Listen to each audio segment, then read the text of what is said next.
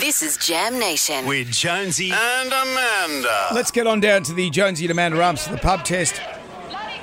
Today, the bunker does it pass the pub test. Well, some controversial calls again on the weekend, but the NRL head of football, Graham Annesley, has told News Corp over the weekend that no, the bunker will remain.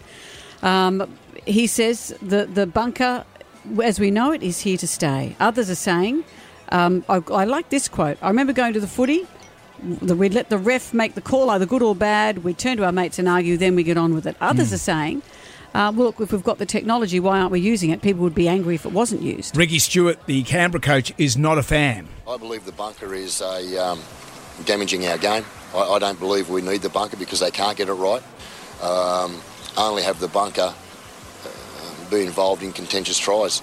I tend to agree with Ricky, but what do you think? Does the bunker pass the pub test? No, it doesn't. Not a fan. Just slow down the game. It just to, to play on and, and maintain momentum. Uh, yeah, I believe it does. The, the, the refs get so much wrong. Like like you said before, if they um if they get rid of it, people are just going to be screaming at the refs all the time. It takes away some of the uh, human error. I reckon it's got to go. I've got a thousand reasons, but let, let's agree that one of my biggest problems was the 1999 grand final when the penalty try was given to Melbourne uh, with the third referee. I, I haven't got over that yet, mate. So I reckon they should just go back to the old days and let Cole Pierce referee.